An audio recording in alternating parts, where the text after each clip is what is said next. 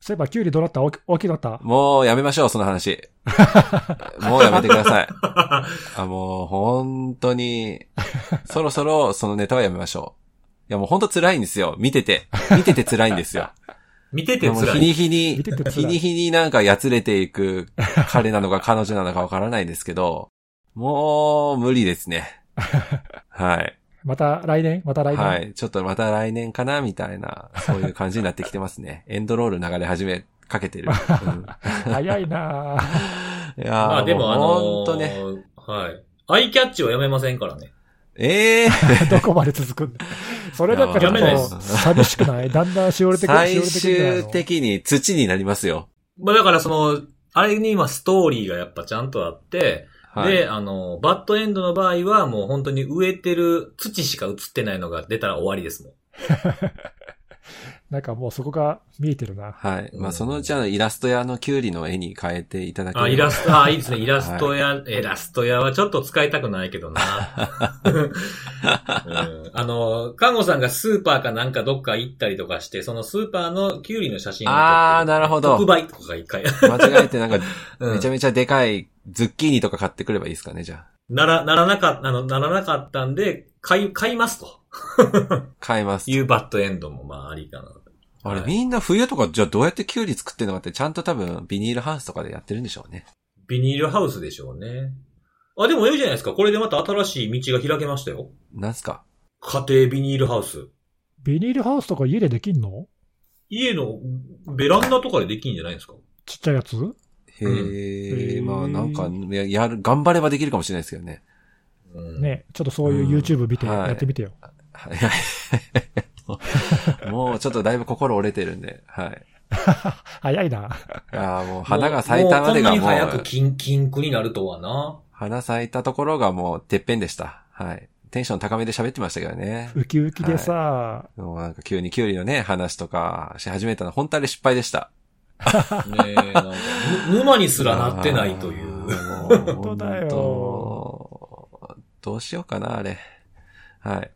もう葉っぱ食うかぐらいの感じになってるんで。まあでも新たなチャレンジもまたできますからね。冬には冬の何かありますかそうですね。楽しみにしまうん。す、してますかららね楽。しみにしてますよ。じゃあまあこんなところまあ でちょ。っと当は分いじゃあ金、金句でスクショだけでお届けしていくということに決まりま した。というわけで始まってます。ははい。なんかちょっと新しい。 始まってます。自分以外が言うのは初めてですね。はい。ちょっと新鮮な入りで。始まってましたよ。始まってました。はい。そういえばさ、ちょっと俺冒頭の雑談で、あの、えやるの忘れてたなと思ったんだけどさ、ぼえ雑談にやるとかやらんとかあったんですね。 選択肢が。ははいはい。そうそう。あの、ほら、何回か前に、あの、うん辻さん、アップルウォッチ買い、買いましたとか予約しましたってか言ってたじゃん。ああ、言ってた、言ってもうあたの発。表の、発表、アップルの発表の後すぐにそうそう、もうすぐ注買いま文ししたとまかっしてたよ。はいああはい。れれもう届いたんです来かいやもうとっくに、とっくに、今も僕の右手についてますよ。おーどうどんな感じシリーズ6。なんかね、あの、僕ほら、あの、2から一気に6ですから、おうおうすごいよね、進化が。何段飛びだぐらいな。 ほんとそうですよ。ほんとね、面がでかい。面がでかい。お表示領域がやっぱりでかいなって思いますあーはいねは。いえ、でも、あれだよね、は箱、箱としてっていうか、大きさはそんなに変わってないんだよね。うん。画面が大きくなった。そうですね。2ミリぐらいを、2ミリぐらいですかね。へーおーだいぶ大きいね、それはねう。んえー箱がそうです2ミねリぐらい大きくなってて、そうそう、あの、僕の、あの、2だと、あの、文字盤っていろんなのに変えられるじゃないですか。うん。はい。あの、情報がいっぱい出てるとか、メーター、メーターっぽいやつとかね。うんうん。で、それが、あの、表示領域の広さが足んなくて、新しいやつは使えなかったんですよ。あー、なるほど。あそういう制約はあるんですうんね。入りきらないとか、そうそう、そういうのもあるんですよね。あの、ああの、ウォッチ OS は上げられるけど、文字盤は使われへんとかなるんですよ。そう、それがもう今もすべて使えるようになって、やっぱ表示領域がやっぱ大きいっていうのがあるのと、あとなんかこう、やっぱ平ら感がちょっと強くなったかなっていう感じはしますね。えー、あ、じゃあ、何で、デコってるっていうか、出っ張ってるよりもなんか、薄くなった平感じ。平え面感が強い。ー、いいね。いい面、じゃん。うんあの、画面の出っ張りがちょっと薄くなってるんですよ。比べてみるとお。ーなるほどね。そうそうそう。あと、あとあれ、ほら、うんあうの、ん本体もそうだけど、バンドも今回新しいのが出たじゃん。なんか買ったバンドは僕今、あの、この Apple Watch 用のバンド3つあります。え、このって、あもうすでに持ってるってことうん。まあ、あの、互換性は前のとあるんで、うん。そう。あで、の前のア、はいはい。あの、なんだっけ、ソロループだっけ。アミアミのやつあの、あらかじめ、あの、手首の長さ測ってさ、オーダーしなきゃいけないやつあるじゃん。あ、なんかぬ布っぽいやつでしょなんかビヨーンって伸びるやつ。はいはいはいはいはい。うんありあますねれ、なんかよ良さげかなと思ったんだけど。あれは買ってないんだ。全然いいと思わなかったんです よ。あ、マジで 僕はああの、れほらスポーツ、スポーツの、スポーツループですね、僕は。えーあれ、バックルがなくてさ、うん。で、ピタッとして、なんか評判すごいいいらしいよ。ああ、そうなんですね。なんか、サイズが、なんかうまいこと合えへんからどうとかって言って、なんかちょっと直しましたみたいなとこありましたけどね、ニュース見てたらね。ああ、そうなんだ。ちょぜひ買ってほしいなと思って。ああ、そうなんですね。僕ももともと前使ってたやつのバンドが結構もう傷んできてて、おーで、新しいの出る前どうしようかなと思ったんですけど、やっぱりこう、家から出えへんけど、やっぱりこう汚いバンドは嫌やなと思って、一本買ってたんですよ。あらかじめ赤いやつを。まあ、ね、本体よりもやっぱり先に下手っちゃうよね。そうそうそう。でもね、今回ね、バンド買うことに関して一つ学びました。おあのー大体の場合互換性あるじゃないですか。うん。あの、要は、い一気にちっちゃい方を選ぶとかせえへん限りはね。うん。うん。あのね、これ Apple の新しい Apple Watch の発表とともに、僕の買おうと思ってたバンドが、あの、ショップから消えたんですよ。あらら。えあ、そういうこともあるんだ。もう、そうショッ販プ売しなくなるってそこうとそうそう、あの、ウェブの、まあ、もしかしたら店舗に行きゃ、もし在庫があれば出してくれるとかあんのかもしれないですけあど、あ、在庫限りっていうそ感うじ、そね。うそう。で、でもネットでは買えなくなってて、へーどうしようと思ったんで、あの、結構探したら、あの、ビッグカメラに在庫がまだあったんですよ。おうで、それでもう絶対これは買おうと思ってたやつは買えたからよかったんですけど、まあなんかバンドとかもう欲しいなと思って、これ、新しいの出てから買おうっていうのやめた方がいいですね。は、もう買っといた方がいいですね、互換性があるんなら。ああ、まあ、確かにね、最近のやつはどんどん世代変わって新しくなっちゃうからね、古いやつは。そうそうそうそう。だからバンドの方もね、あの残らへんっていうことは全く頭になかったんで、ちょっと学びましたね。もしかしたらさ、その辻さんはお気に入りかもしれないけど、もしかしたらだけど、その人気がなかったのかもね。ああ、それはあるかもしれないですね。あーそういうやつは多分、淘汰されて消えちゃうんじゃないかな。そうそうそう。なんとか変え、変えたからよかったんですけど。えうー、ーん、そうですね。あとはもうご機嫌で手洗いアプリ。そればっか使うって言ってたもんな。うん。あの、早速オンにしてね。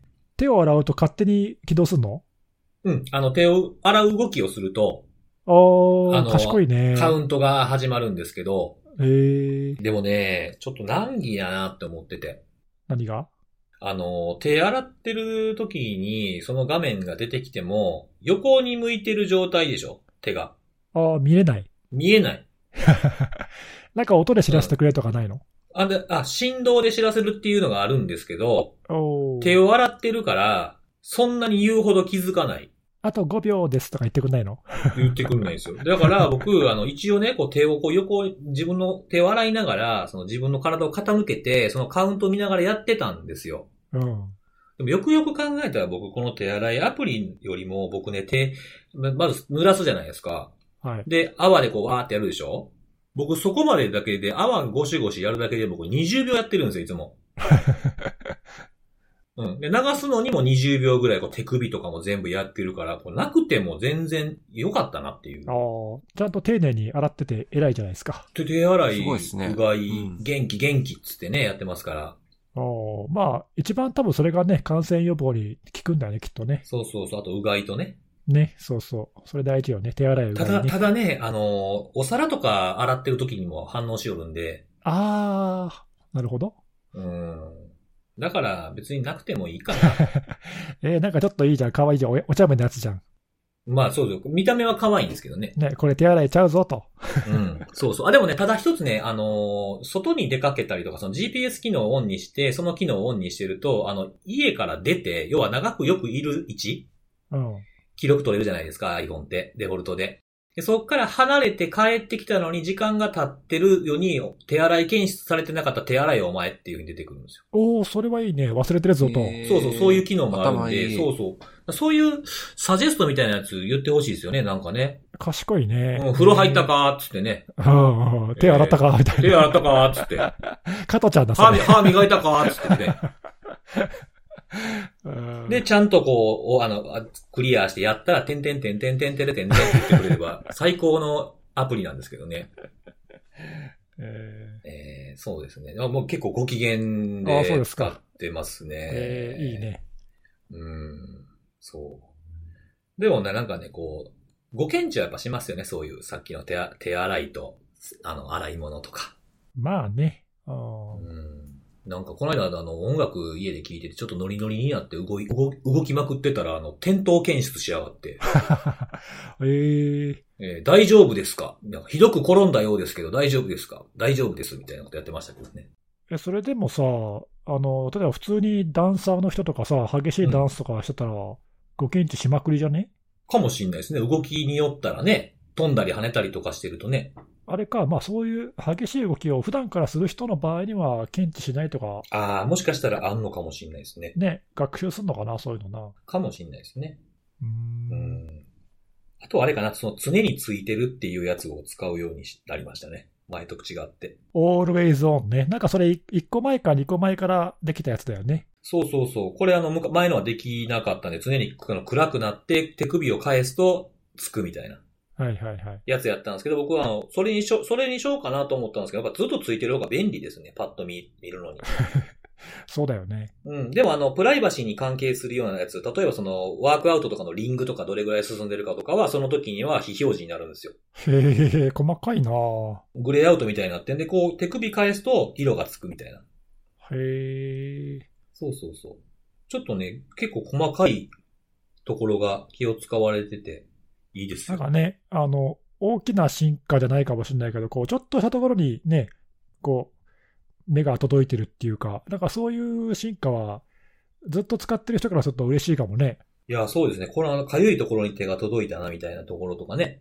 そうそう、あ、ここ欲しかったんだよ、みたいなね。えうんーちょっと、それは使ってない人だと分かんないけど、そう。まあ、いいおもちゃですよ。えーいいっすね。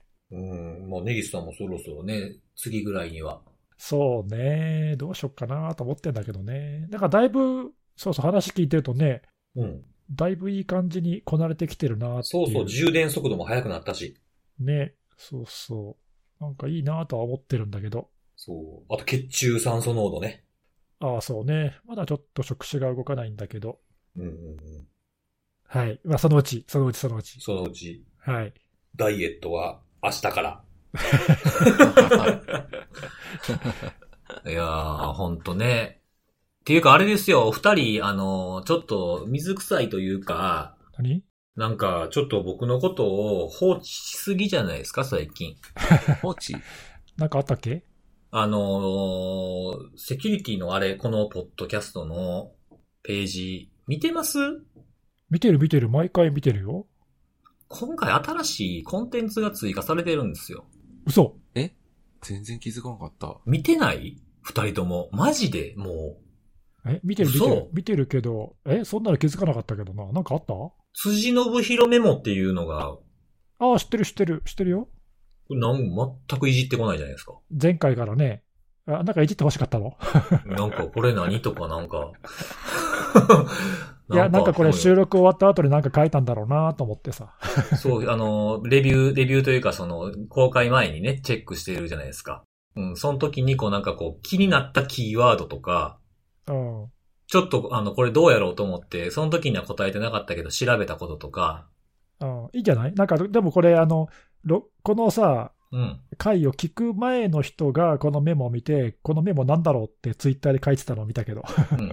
そうそう。で、聞くとわかるじゃないですか。聞かなかったら分かんないよね、これね。そうそうそう。もう聞く前提で書いてるから。もう、チキチキチェケラーとかもわけわかんないですから ね。チキチキチェゲラって、な、なんやろな、これな。そうそう。なんかねこれ分かんないよあね。の分かんないけど、これ、あの、そうそう、だからさ、うん。ほら、俺らはちゃんと収録もして編集もしてるじゃないはい。な何回か聞いてるから、その後にこれ見るとちょっとクスッとするよね。そうなんですよね。なんか、言ってた言葉を途中で切ってるやつとかもあったりとかしてね、こうれ。ん、面白い。辻さんがうすらぼん やりとか言って、僕がうすらぼんやりみたいなことになってるなと思いながら。はい一番気に入ったのは、あの、ちょこりちょっこりっていうね、これ、これ、看護さんが言ったんですよ。そうそうそう。これ可愛いなと思ってね。あと、山折り谷折り切りとリセンってめっちゃゴロええな とかね。そういうのをちょっと入れてみましたっていう。やってみたかったんですよ、これ。はい、面白い。うん。なんかだんだん、あれよね、うん。このポッドキャストのね、ページも、ショーノートもさ、リンクちゃんと貼ったりとか、はい。メモがあったりとか、もう、キュウリの写真いらないと思うんですけど、本当に。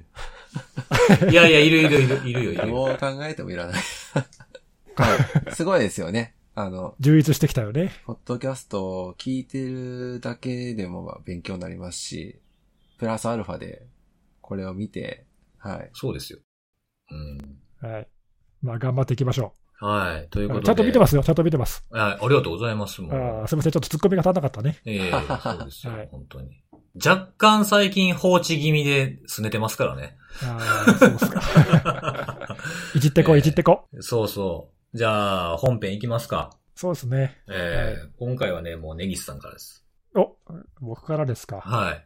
今週はですね、ちょっと先週に続きで、ちょっと今週も小ネタで、あの、よろしいですかね。全然もういいですよ。全然、あのですね。はいでんでん。えーでんでんでんでんうん。あの、まあちょっと、釣りさんのネタを奪うわけじゃないんですが、今週は、えー標的型ランサムウェアのちょっと話題を取り上お、げいいたでいすなね、といいですね。はい、思ってるんですけど、まあ、最近ね、あのまあ、今年に入ってから、あのうん。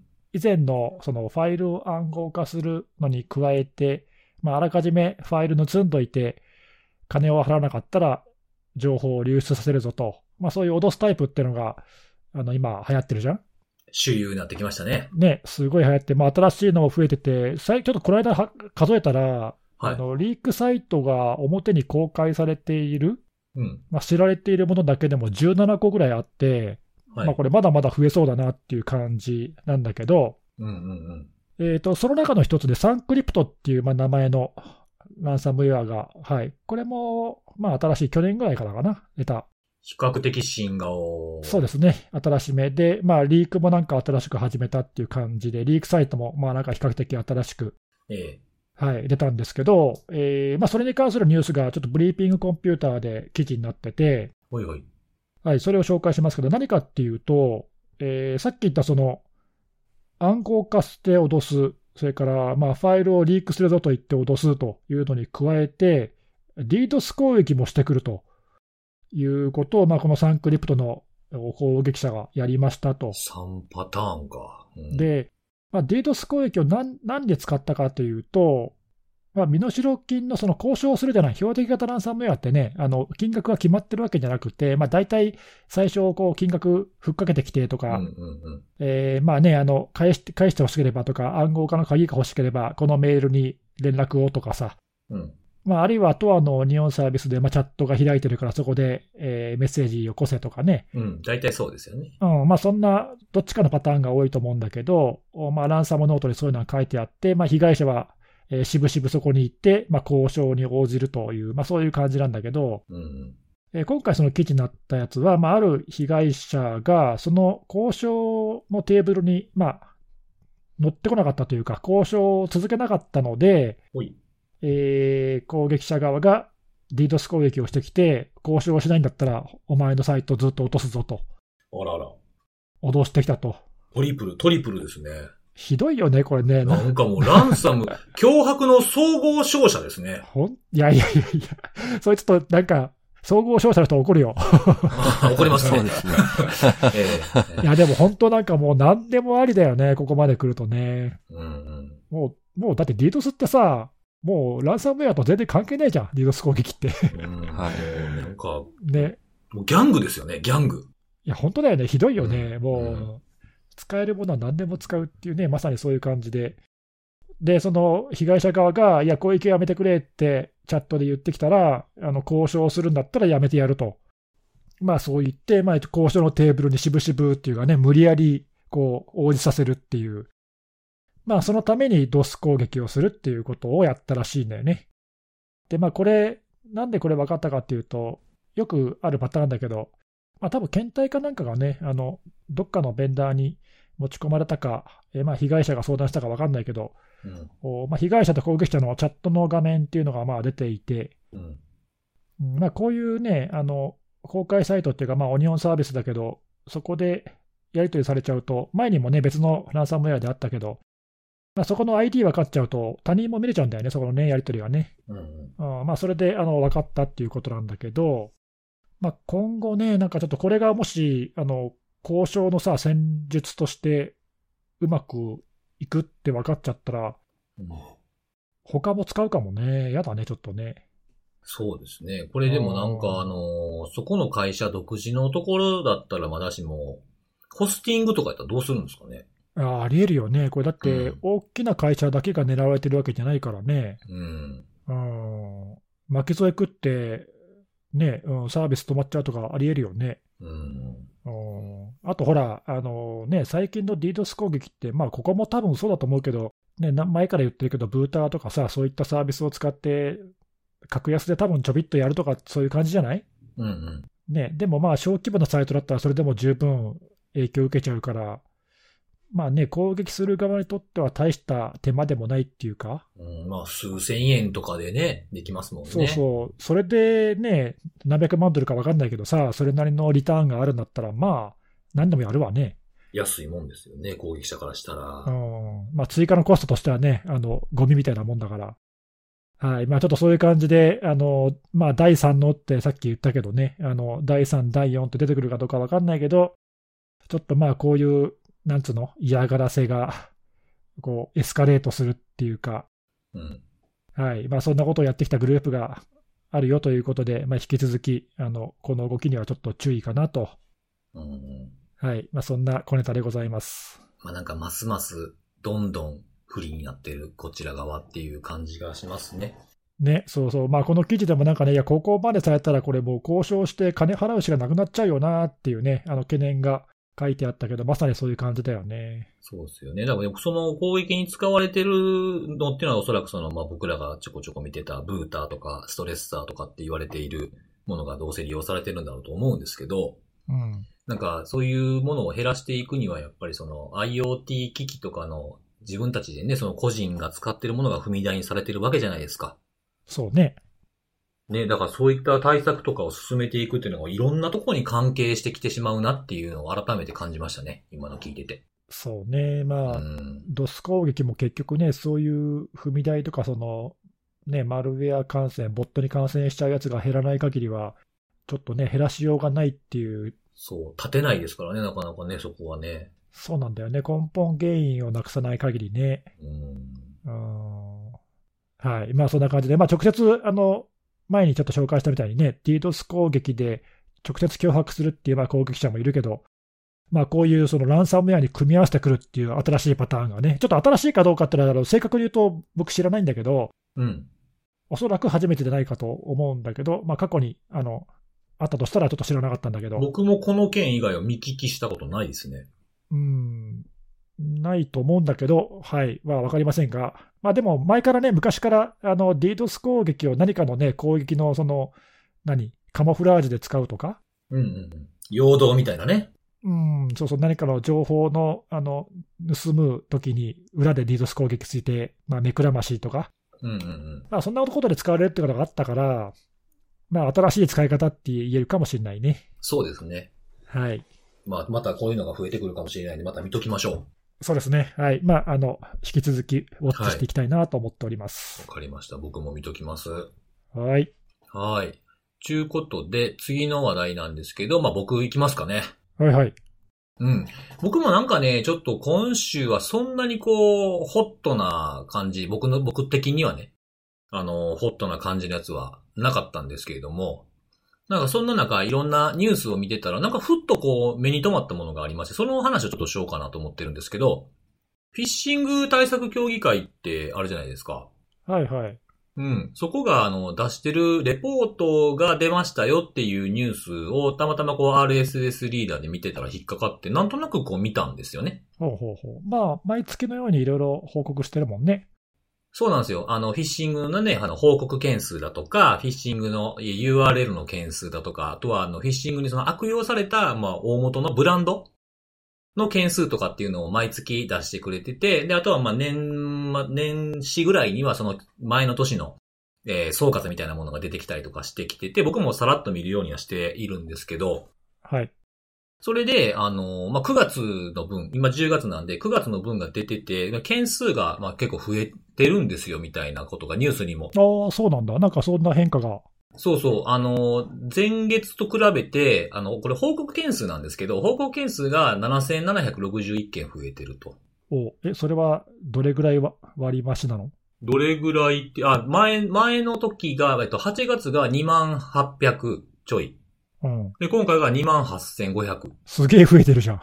うん。まあ、報告件数なので、URL 数にするともうちょっと少なくなるんですけど、URL 数で見ても、えっと、4953件が8月で、で、えっと、まあ、報告件数も多いことから、えー今月、あ、ごめんなさい、9月が6686件。えー、それも増えてるね、かなりね。そうなんです。かなり増えてるんですよね。で、まあ、急増してるとか増えてるとかってよく目にするけど、比べてみるとどうなんやろうなと思って、あのー、2019年の総括の文章も久しぶりにもう一回見見直してみたんですよ。はい。そしたら、えっと、届け出の件数が2019年で、まあ、グラフから読み取ってる数字なんで、ちょっと誤差はあるかもしれないですけど、上半期、下半期合わせて5万5千件なんですよ。ほうほうほう。うん。5万5千なんですけど、これでも、届け出の数って9月、8月、両方2万件超えなんで、ね、2ヶ月で5万件ぐらいじゃん。そう。もうごそう2ヶ月でもこの前年、前年分に迫ってきてる勢いなんですすよね。ごいね。うんへーで、、まあ実質の URL の件数、あの、報告数多分延べになるかもしれないので、あの、URL 数で見てみたんですけど、URL 数も上半期がな7000で、下半期が1万3000なんで、まあ2万件なんですよ。で、これはもう6月、7月、8月、9月合計したらもう超えるんですよ。えー、じゃあ前年と比べるとかなり今年は多いって言えるわけだな。そうそうそう、かなり増えてきている感じなんですよね。で、まあそのフィッシングに悪用されたブランド、まあだドコモだとか楽天だとかアマゾンだとかっていうそういうどこのサイトを利用されたかっていうのを数えているグラフもあるんですけど、これはそんなに大きくめちゃめちゃずーっと横ばいっていう感じですかね。ちょっと増えちょっと減りぐらいの感じうん。あ、つまりそれは、よく狙われるところはもうずっと狙われ続けているってことよね。そうです、そうです。まあコピーされて使われている。まあそんだけよ多くの人に影響するサービス、多くの人が使ってるサービスだってことなんでしょうけどね。アマゾンとか LINE とかも多いですし。同じ有名なブランドが悪用される数が増えたってことだよね。そうそうそうそうそうそう。そういう傾向があるみたいなところが出てて、あ、結構増えてるんやなーっていう風な印象を受けたんですよ。あーなるほど。これはやっぱりあれかね、増えるということは、それだけ旨味があるんですかね、そこには。そうですね。あの、多分この URL 数が増えてるって言っても、まあブランド数が横ばいってことは、フィッシングサイトのその、公益者がドメインをしを取ってる数がやっぱ多いんだと思うんですよね。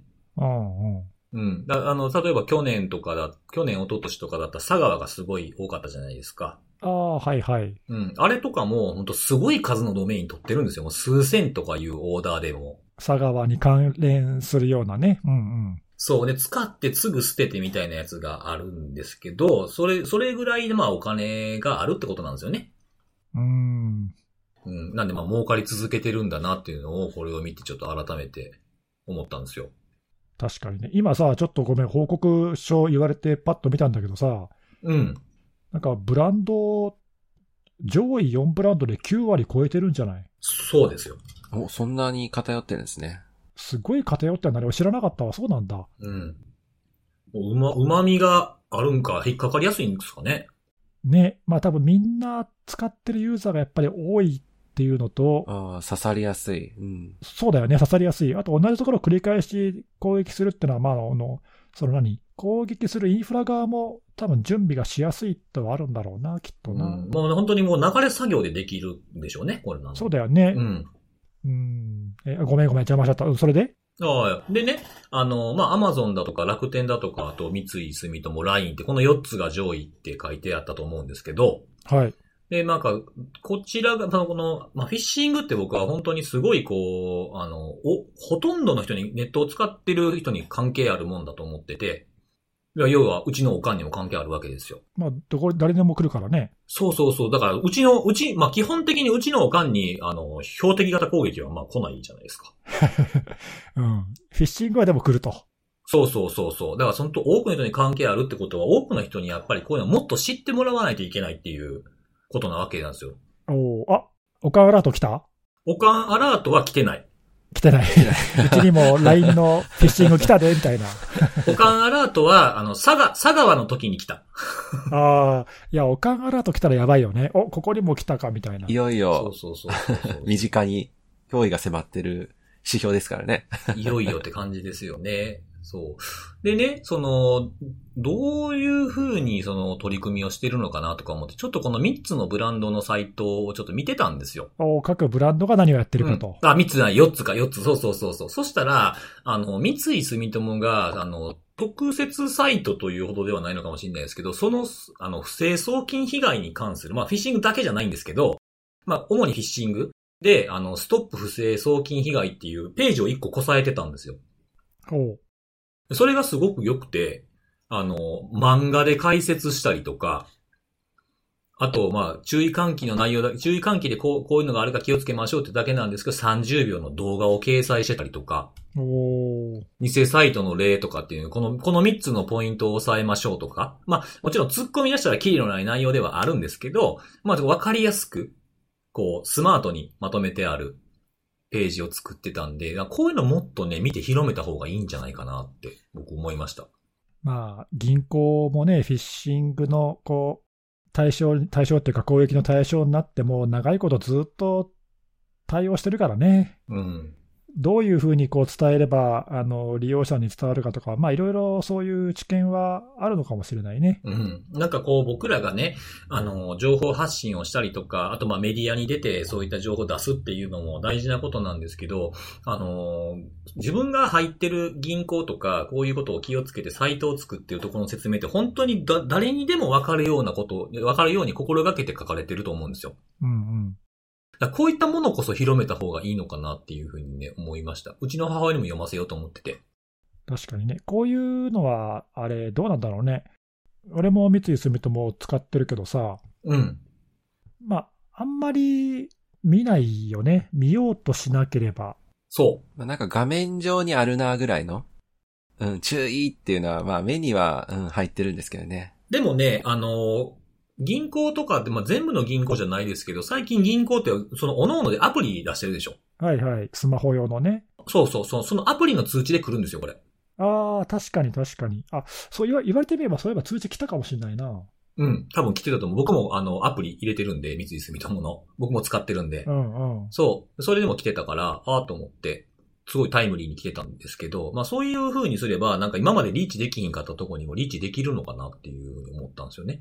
ああ、そういうので気づけて、こう、被害が防げたらいいよね。そうそう、多くの人にまず知ってもらうことじゃないですか。うんうん。あとね、この三井住友のサイト、ここ、ここ僕はいいなって思ったポイントが一個あって、うん。おあのーフィッシングの最新情報をチェックしようって書いてるんですよ。ツイッターで、つって。ほうほうほで、そこに、そこプチってリンククリックすると、あの、ファ、シャープフィッシングメールって書いてあるボタンがあるんですけど、押すと、その、シャープフィッシングメールっていう風に、あの、の、ハッシュタグで検索する結果にリンクされてるんですよ。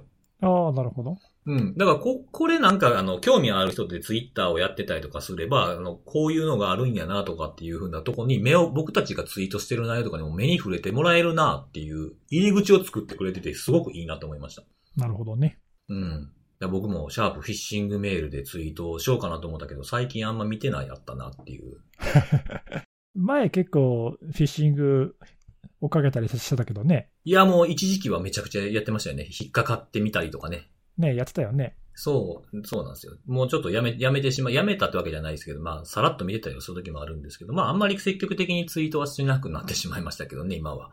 まあでも、あの、いろんな、まあ専門家の方っていうか、いろんな人が、あの、フィッシングサイトこういうの見つけましたとかっていうのを積極的にね、ツイッターとかで公開してくれてたりとか、うん。あと、まあ、さっきあの紹介してくれたフィッシング対策協議会とか、うん。ああいうところとか、まあ、そういうあの、いわゆるそういう専門的な機関にあの報告をしてくれたりとか、うん。まあ、そういう活動をね、みんな地道にいろいろやってくれてるから、あのすごい助かるよね、そういうのね。あのそういうの目にする機会結構多いしね。うん。うん。そう。なんで、なんか僕もなんか人に、詳しくない人に説明するときは、なんかこういった説明の仕方があるんやなっていうふうなのを、このサイトをちょっと読んで勉強しようと思いましたね。なるほど。うん。詳しければいいってもんじゃないんで、多分、そうですね。伝えるってそこうとには。ね。う。うんんそう、改めてね、そのそうだね、あの僕らどっちかっていうと、セキュリティの業務とかに携わっている人とか、まあ、ないしは少なくとも情報システムの部門とかに携わっている人とかを普段相手にすることが、まあ、どっちかというと多いじゃない、例えば、うんあのまあ、記事を書くにせよ、講演するにせよ、何にせよ、そういう情報を発信するするときにさ、多分僕らの見てる人って、そういう人が多いかなと思うんだけど、うん。まあ、それだと、多分ね、あの、その、単なる銀行の利用者とか、うん。えー辻さんのおかんとかさ、一般の人からするとちょっとね、何言ってんのみたい な。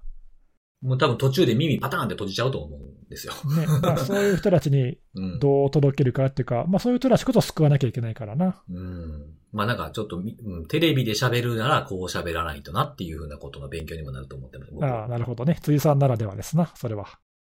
はい。はい。そう、僕は今日はそんな感じでした。なるほ。ど。はい。ありがとうございます。ということで、はい。看護さんの話に。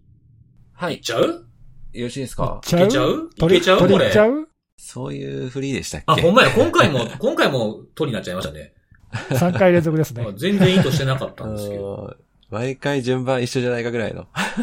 そうだ大ね。体僕とネギスさんが入れ替わるぐらいですね。うん。取りお願いします。はい、おはい願い。します。私はですね、あの、今週すごい、あれ木曜日でしたっけえっ、と、話題になった、あの、東京証券取引所の、えーシステム障害の話を少し取り上げ、 1日だよね。そうですね、取り上げさせていただきたいなと思っていて、いやー、あれは、こう、すごいね、大きく報道されたし、いやー、本当に。あれ、最初、あ、あの、なんだろうな、この東京証券取引所のシステム障害で、その何が起こったとかっていう話は、多分もうこれ聞いてる皆さんだったら、まあある程度内容ご存知でしょうし、そうだよね。これちなみにさ、俺新聞読まないけど、これはさすがに一面案件あ、一面案件ですね。はい。そうだよね。さすがにこれぐらいだと一面だよね。まああの、起きたのが、えっ、と、1日の、えっ、と、まあ朝方だったじゃないですか。はいはい。はい。なので、あの、夕刊、その日の夕刊だったり、翌日の朝刊ですね。だいたい一面になってるとしたら。だよね。まあ、それぐらいの世間を騒がす大きな事件ってことだよな。そうですね。多分、初めてだったかな。はい。システム化されてから、全面システム化されてからは、終日取引が止まるっていう事態は、あの、市場は、市場っていう言い方がちょっと適当かわかんないですけど、まあ、初めてと。いうことで、やっぱり、大きな注目を、まあ、浴びた、システム障害だったんですけども、まあ、どんなことが起きたのっていうところの話は、えっ、と、私のブログにまとめてるので、あの、そちらをはいご覧いただければと。お、みんなで見よう、ピオログを。 いうところで、今日はこれで終わろうかなって言ったらちょっと終怒わらりれそうなんで。早いな、おい。 まあ、それはそれでおもろいけどね。はい早すぎや、それ。いや、これそもそも最初まとめる気もあんまなかったんですよね。あのーあすごいそうなの話が大きくて、大きかったし、あのーなんだろうな、えっ、と、少し後追いな感じになってしまったので、もう他に結構いろいろ情報も出てたし、いいかなと思ってたんですけど、ツイッターで、あの、2018年にこんなことが起きてたんです。2018年にも、まあやっぱりシステム障、東証でシステム障害が起きてて、あの、こんなことが起きてたんですよっていう、なんかまとめ記事が流れてて、よく見たら自分のだったりして、あ、そういえば自分で前やってたわと思って、だったらまあ今回もまあややるべきだろうと思って思い立って、はい、あの、整理は、はい、させていただいたんですけども、あー自分自身がきっかけだったわけだ。はい。もう自分自身が、はい。で、その2018年の時になかった話題、なかったわけじゃないと思うんですけど、あんまり出てこなかった話題で、今回出てきた話題の中に、あの、サイバー攻撃で今回の障害起きたんじゃないのみたいな。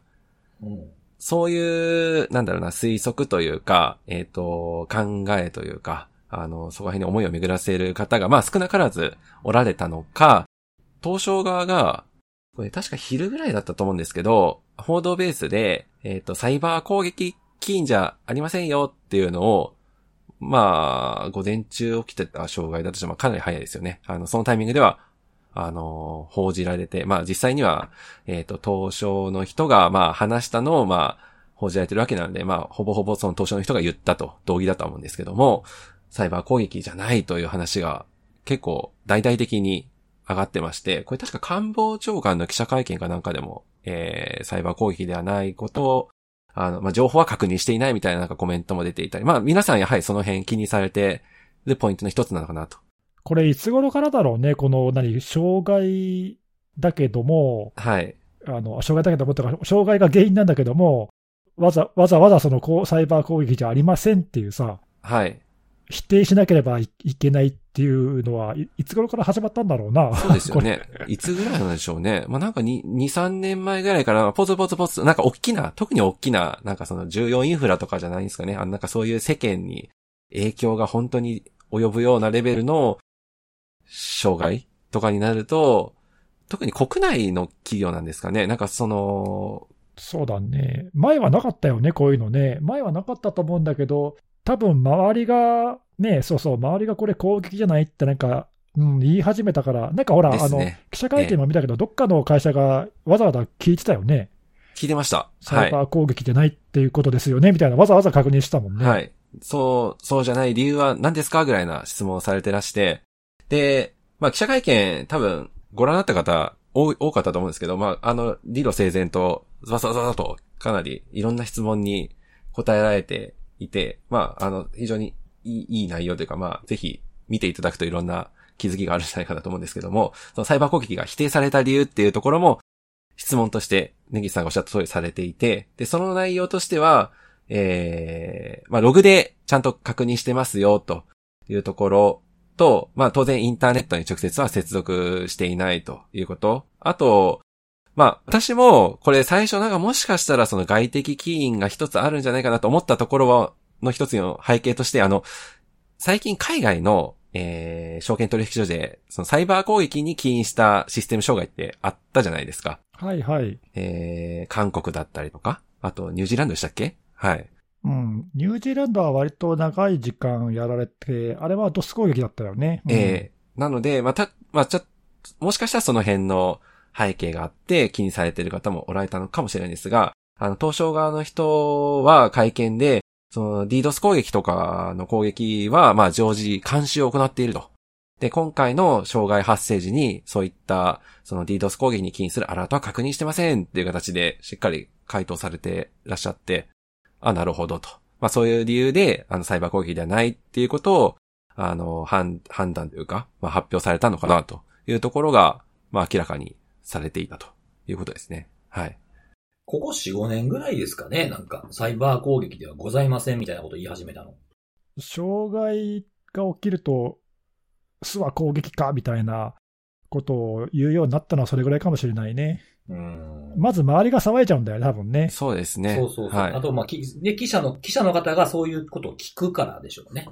そうそう。まあこれ、国内に限らず、海外でもね、あの、サービスの障害が起きると、これ攻撃じゃないのみたいなことを言う人たちって、やっぱりいて、ええうん。こん今回はね、どあの攻撃じゃなくて、どこそこのネットワークの機器の障害ですとかね、例えば、まあえールーティングのなんか問題ですとか、まあ、言うってことは、まあ、海外でもあるから、地域限定じゃないと思うけど、まあ、なんか最近の風潮だよね。ですね。うん。まあ、逆にやっぱその、サイバー攻撃じゃないって分かってる段階だったらもう早くそれ言っちゃう方がいいんでしょうね。いや、もう本当にそれは、はい、ありかなと。変に勘ぐられるだけなんで。なんかあれらしいですね、新聞の、なんか、あの、株価のところ、取引のところが圧巻の内容になってたみたいな記事だけ見ましたね、僕。あ、その、なんか全部ハイフン、ハイフンになってたんでしょなんかハあイフンーがみまあ、当然そうですよね。取引されてないわけですから、取ね。引されてないからね。じゃあ乗せんでええんちゃうんかと思うんですけどね。うんっていう感じでしたね。はい。はい。ありがとうございます。そうね。まあ、今回はね、障害だったけども、まあ、確かにね、攻撃が起きてっていうこともあり得るし、まあ、なんだろうな、あの、さっきのニュージーランドの関連で、ちょっとだけ話を広げると、多う分ん東証も、その何、今回のところもさ、外からは直接あの繋がってないから、うんぬんとかっていうことを記者会見でも言ってたけど、直接この取引のシステムとかが攻撃を受けるっていう可能性はあんまりないと思うんだけど、ただその配信周りっていうかね、情報を外に出す出すところ、まあ、そこは多少なんか影響を受ける可能性があるんで、ちゃんとその監視するなりね、対策するなりはやってるんじゃないかなと思うんで、そんなに心配はないかなと思ってんだけどね。たただあの、取引自体は問題なかったけど、株価を伝えるね、ウェブサイトとかで伝えるところが止まっちゃって、で、そういう情報がちゃんと正しくあの市場に伝わらない場合には、取引しちゃいかんっていう、まあなんか法律がニュージーランドではあったらしくて、うん。まあそれでね、あの取引をやめるっていう判断をしたって、まあなんかニュースで言われてたけど、まあそういうちょっとね、あの特殊な証券取引所っていうちょっとね、やや特殊な事情があるから、こう、単なる普通のシステム障害とか攻撃への対応とはちょっと多分違うよね。あの、やり方が変わってくるっていうかね。そうですね。はい。うん、だから今回のもそうそうじゃん、あの会見でもさん再三言ってたけど、システム自体はね、動かそうと思えば動かせたわけで、再起動もやろうと思えばできたんだけど、うんそれだけでは済まなかった事情があったわけでしょ、まあ、あの、自社だけでやってしまうと、エコシステムとして見たときに混乱が起きてしまいかねないという判断でしたからね。はい。ね、いや、実際、もしこれ、とにかくすぐに立ち上げろとかっていう、もしさ、判断が誰かがしちゃって、やってたら、多分1日じゃ済まなかったかもしれないよね、これね、大混乱だった可能性があるよね。もしかしたら、うん、まあ、たらればだから分かんないけどね、あのそういう意味ではいい判断を、しかもすごい早いタイミングでいや、本当に早いなと思いましたし。たっていうね、はい。うんまあ、ある程度その、じ内部の基準があったのかもしれないけど、それにしてもあの素晴らしい判断を。あの早くしたっていうのが素晴らしかったと思うな、はいあうのんどっちが良かったかはやってみないと分かんないんで、結局のところね、うん。うんまあ、でもそれをテキパキとやって、会見でもきちんとそれを理路整然と説明できるっていうのは、いや、素晴らしいんじゃないですかね。そうですね。これを真似するのはなかなか難しいくらいかなと。しっかりと準備、体制ができてたね。ね、まあ、多分あのわかんない、俺もちょっとこの辺のシステムとかさ、運用とか、全然開発運用とか詳しくないけど、長い積み重ねがあるよ、こういうシステムは。うんシステム化する前からもそうだし、システム化して以降もさ、やっぱりこう、着々と積み上げてきたものがあるし、ね、富士通さんもこれ、ね、急にこういう業務を始めたわけじゃないしさ、これまでもずっと続けてきた積み重ねがあるからね。まあ、投資も含めて、そういう経験が生きてるんじゃないかな。うん。やっぱ積み重ねって何かにつけて大事ですね。うん、そういう経験がね、ある。まあ、もしかしたら、その、さっき、看護さんが紹介してくれた昨年の事例、あ、じゃあ、20 2018年の事例か。はい。そういう過去のね、あの、教訓をすごい生かしてたのかもしれないしね。ああ、確かになんか記者会見とかでも、その2000、その前の、その障害の時がこうだったとかっていうの結構話されてらしたので、そういう時に起きた内容から反省っていうのをしっかりしてるんじゃないですかね。やっぱりそういう話ができるってことは。そうそうそう。いや、それすごい大事だよね。あの、やっぱりそういう経験とか積み重ねがあるところって何が強いって、やっぱりその過去のそういう、あの、対応のいいところ悪いところをちゃんとね、踏まえて、次に生かしてるっていうかさ。うんうん。で、そういうのができるところは強いよね。ですね。本当にそう思いました。まあなんか僕らもなんか人に聞かれた時に答える時もなんか普段からずっと触れてるもののことの方が答えられるじゃないですか、ちゃんと。それはそうだよな。なんか突貫で調べたことなんて大して説明とかできないですからね。うん。そういう時あだからさ、うん。まあ、それは人によってあのポリシーがあると思うけど、うん。たまにね、あの専門家以外の人から、はい。えー今回のこの事件、どう思いますか的な質問とか、うん。えーされることって、まあ、あるじゃない、専門家として聞かれることってあると思うんだけど、あのお二人もあると思うんだけど、うん。僕、基本その、自分がちゃんと調べてないことは答えないようにしてて、うん。こ答えられないからさ、うん。わかんないですもんね。うん、こ答えられないとはちょっと正確じゃないな、まあ、答えられるんだよな、あのいかようにも。 うん。うん。ね、あのもう何十年もやってればさな、なんとなくわかるじゃない。うん。なんとなくわかるんで、なんとなくは答えられちゃうんだけど、なんとなくは答えたくないんだよなう。ん。うん。あの、基本わからないことはわからないとか、あとなんか、あの、僕の得意な専門な分野じゃないですっていうかな。そうそうそう、そうなんだよね。で、まあどうしてもお客さんから聞かれたとかってなると、ちょっと調べる時間もらっていいですかって、あの、可能な、可能な範囲で調べてお答えできることはしますまあちょっと完璧からは程遠いかもしれないですけど、いいですかって聞いて、いいって言われれば、調べた内容を答えるかな。そうだね。まあ、ないしは、あの、自分よりももっと詳しい人に聞くとかね。うんうんうんうん。やっぱりね、自分が詳しく調べて積み重ねてきて分かっていることと、まあ、そうでないことってやっぱりあるからね。まあ、広いですからね。セキュリティで一言で言っても。そうなんだよね。まあ、そういう意味では確かにそういう、あの、蓄積は大事かもしれませんな。うん。そうそうそう。いっぱい僕らも積み重ねていかなあかんなと思った次第でございます。はい。はい。そうですね。何は、 何、なんか今面白いこと言うたかうん。いやいやいや、ちょ、ちょっとらしくないなと思っただけはでい。す。またなんかうまいこと言ってんなと思いました。はい。そうそうそうそう。あお便りのコーナーああー、パパフパ来フパたフ来た、パフ。楽しみ。はい。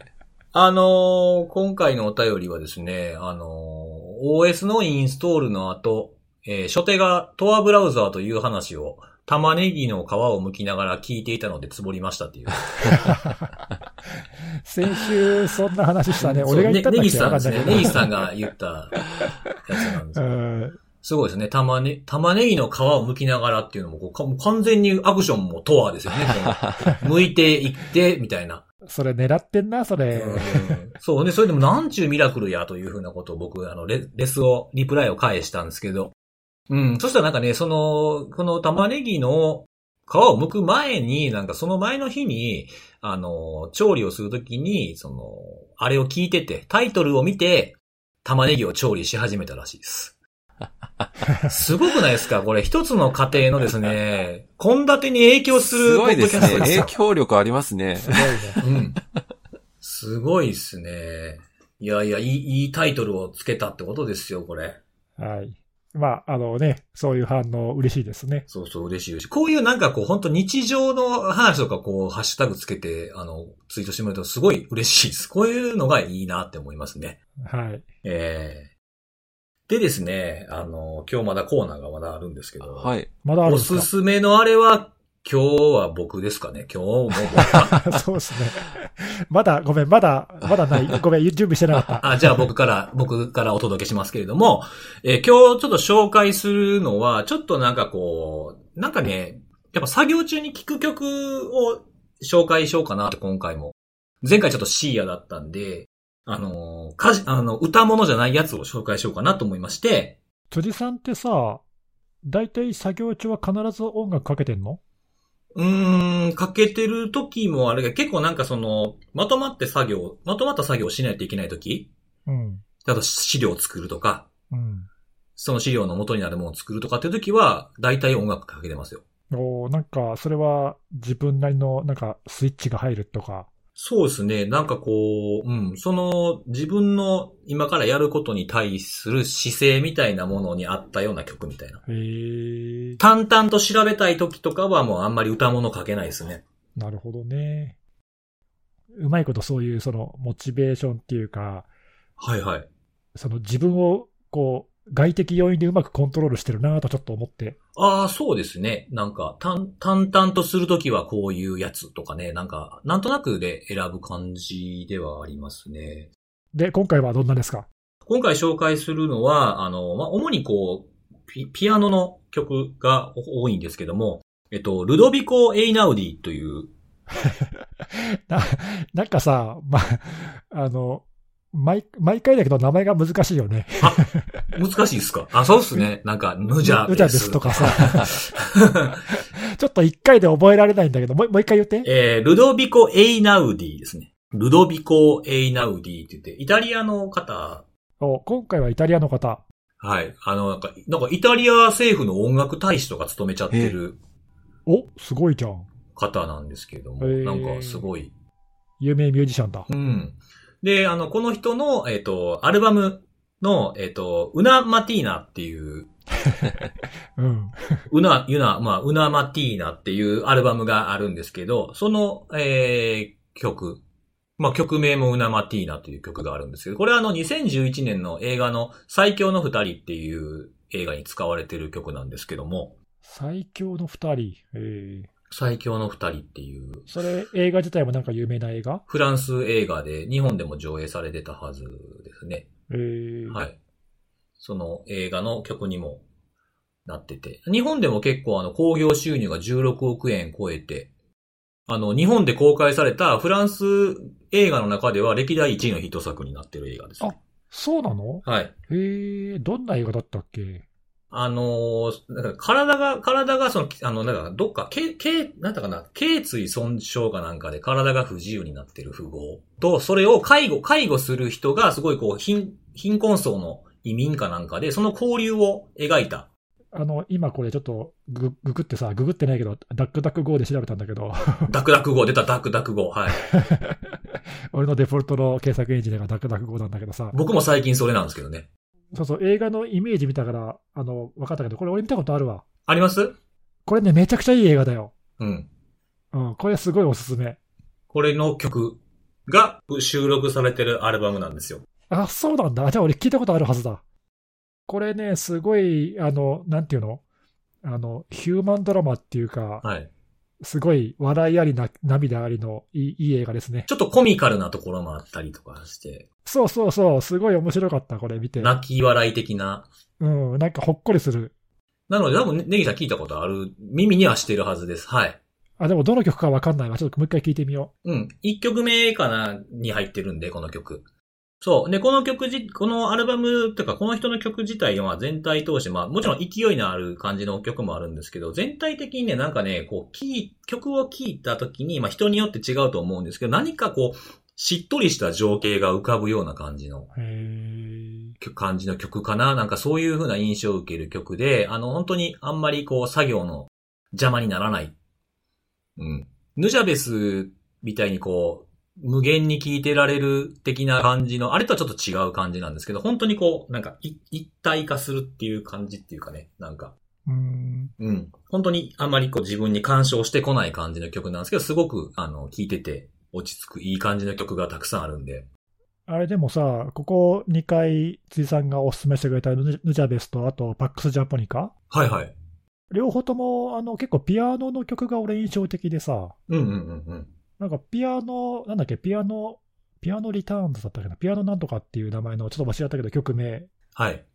パックスジャポニカのやつとか、あれもすごいいいなと思って、うんうん。うん、なんかそういう似たような感じもちょっとあるかなと、あの、うんテンポはさ、アップテンポだったり、あのスローな感じとかいろいろ違うけど、なんかどれもなんかピアノのこう、あの、耳、耳に入ってくるのがすごい、こう、心地いいっていうか。そうですね。あの、僕、ピアノの音が多分好きなん、好きみたいで。ああ、そうなんだ。うん。なんかその、いろんなジャンルの曲聴いてても、やっぱピアノものの曲っていうのは結構好きになりやすい感じ。あーそれがもしかしたら選曲とかになんか聞いてんのかもね。えーなんかこう、R&B とかでも、なんかも元ネタ古い曲とかを使ってサンプリングとかしてるんですけど、あの、やっぱピアノものの曲だと、なんか好きになっちゃうやつ多いですね。パッと浮かぶやつとかでもいくつかありますけど。えーうん。まあ多分僕ね、あの、坂本龍一のピアノの曲が結構好きなんですよ、昔から。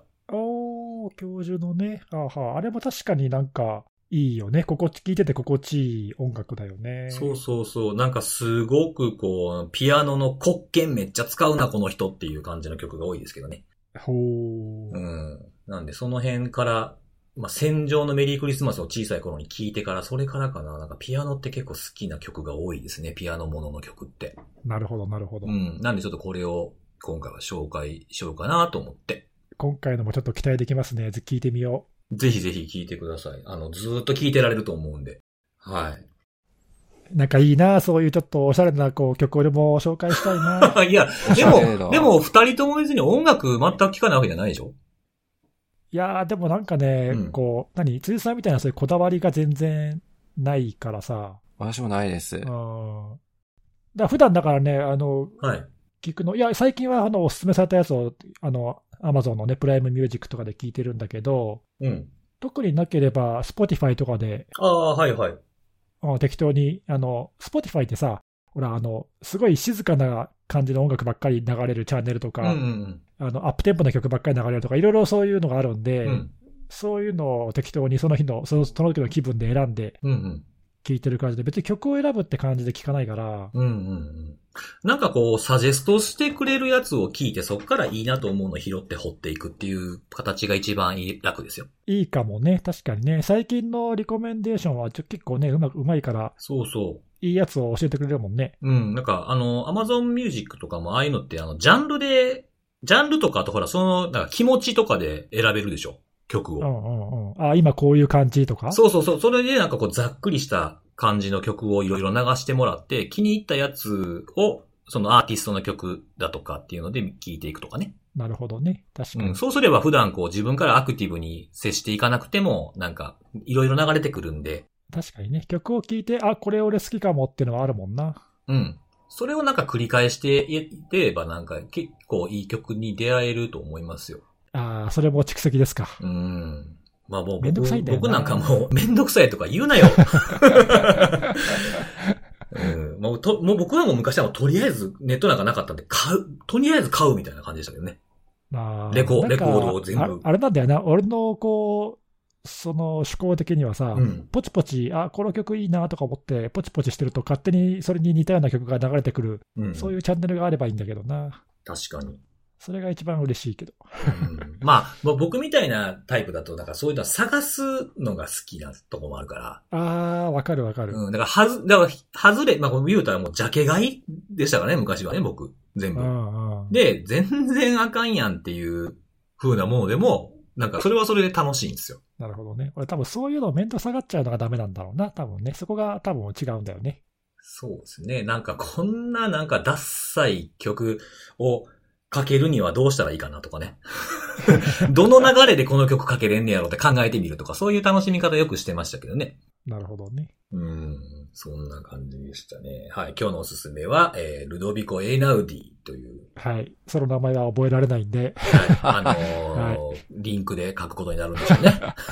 お願いします。はい、そんな感じで。もうあれですか時間はもうええ感じの時間ですかそうですね。あ、じゃあ、はい、もう一個紹介しようかと思ったけど、じゃあ次回にして、告知をちょっとしたいなと、僕今日。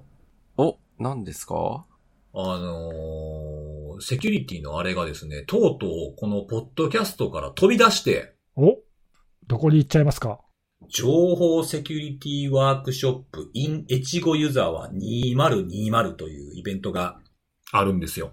おそれあの、これ自体はもともとはあの、ずっとあの、オフラインで、物理的にあの、新潟県での越後湯沢で行われてたセキュリティの、まあこれカンファレンスって言うんですかね。まあそういった、うん。そうですね。まあ僕らも過去参加何回かしてますよね。そうですね。僕らも何度かはいお話しさせてもらったりとかして出てるえーイベントがあるんですが、これあの、5年ぶりぐらいですかおそうだね。うん。えー最後に出て5年ぶりぐらいに、えー5、6年ぶりか、に、えーオファーをいただきまして。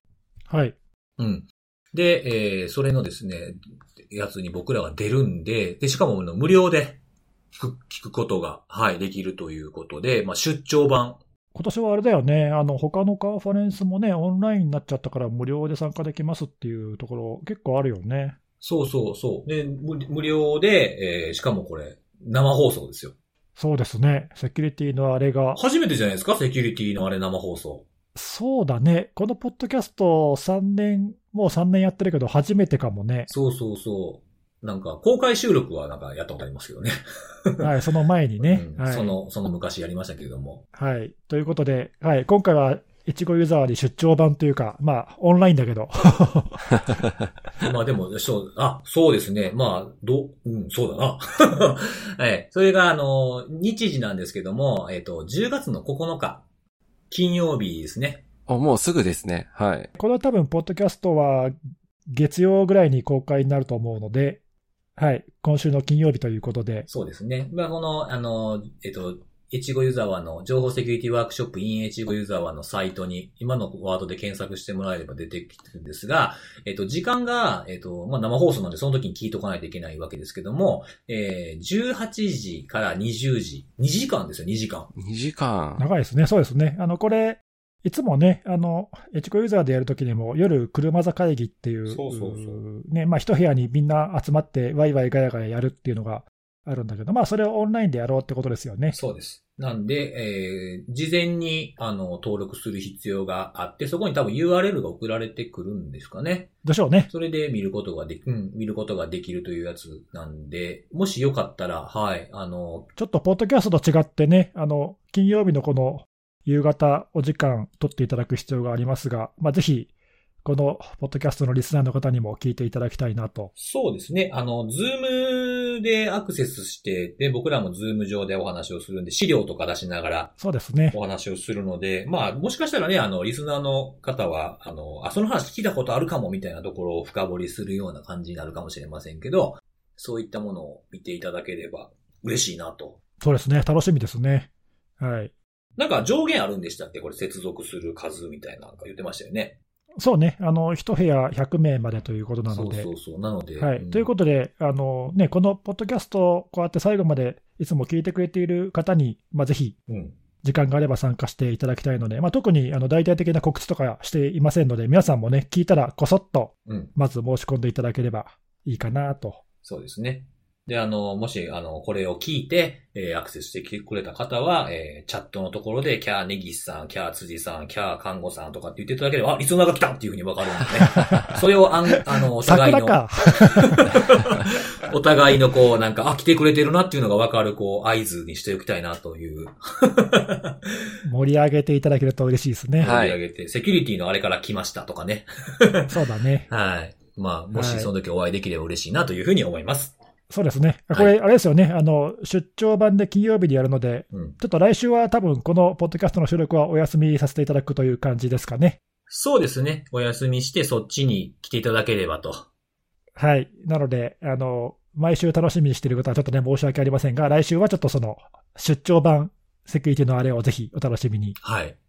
そんな感じで今日は以上でございます。バイバイ。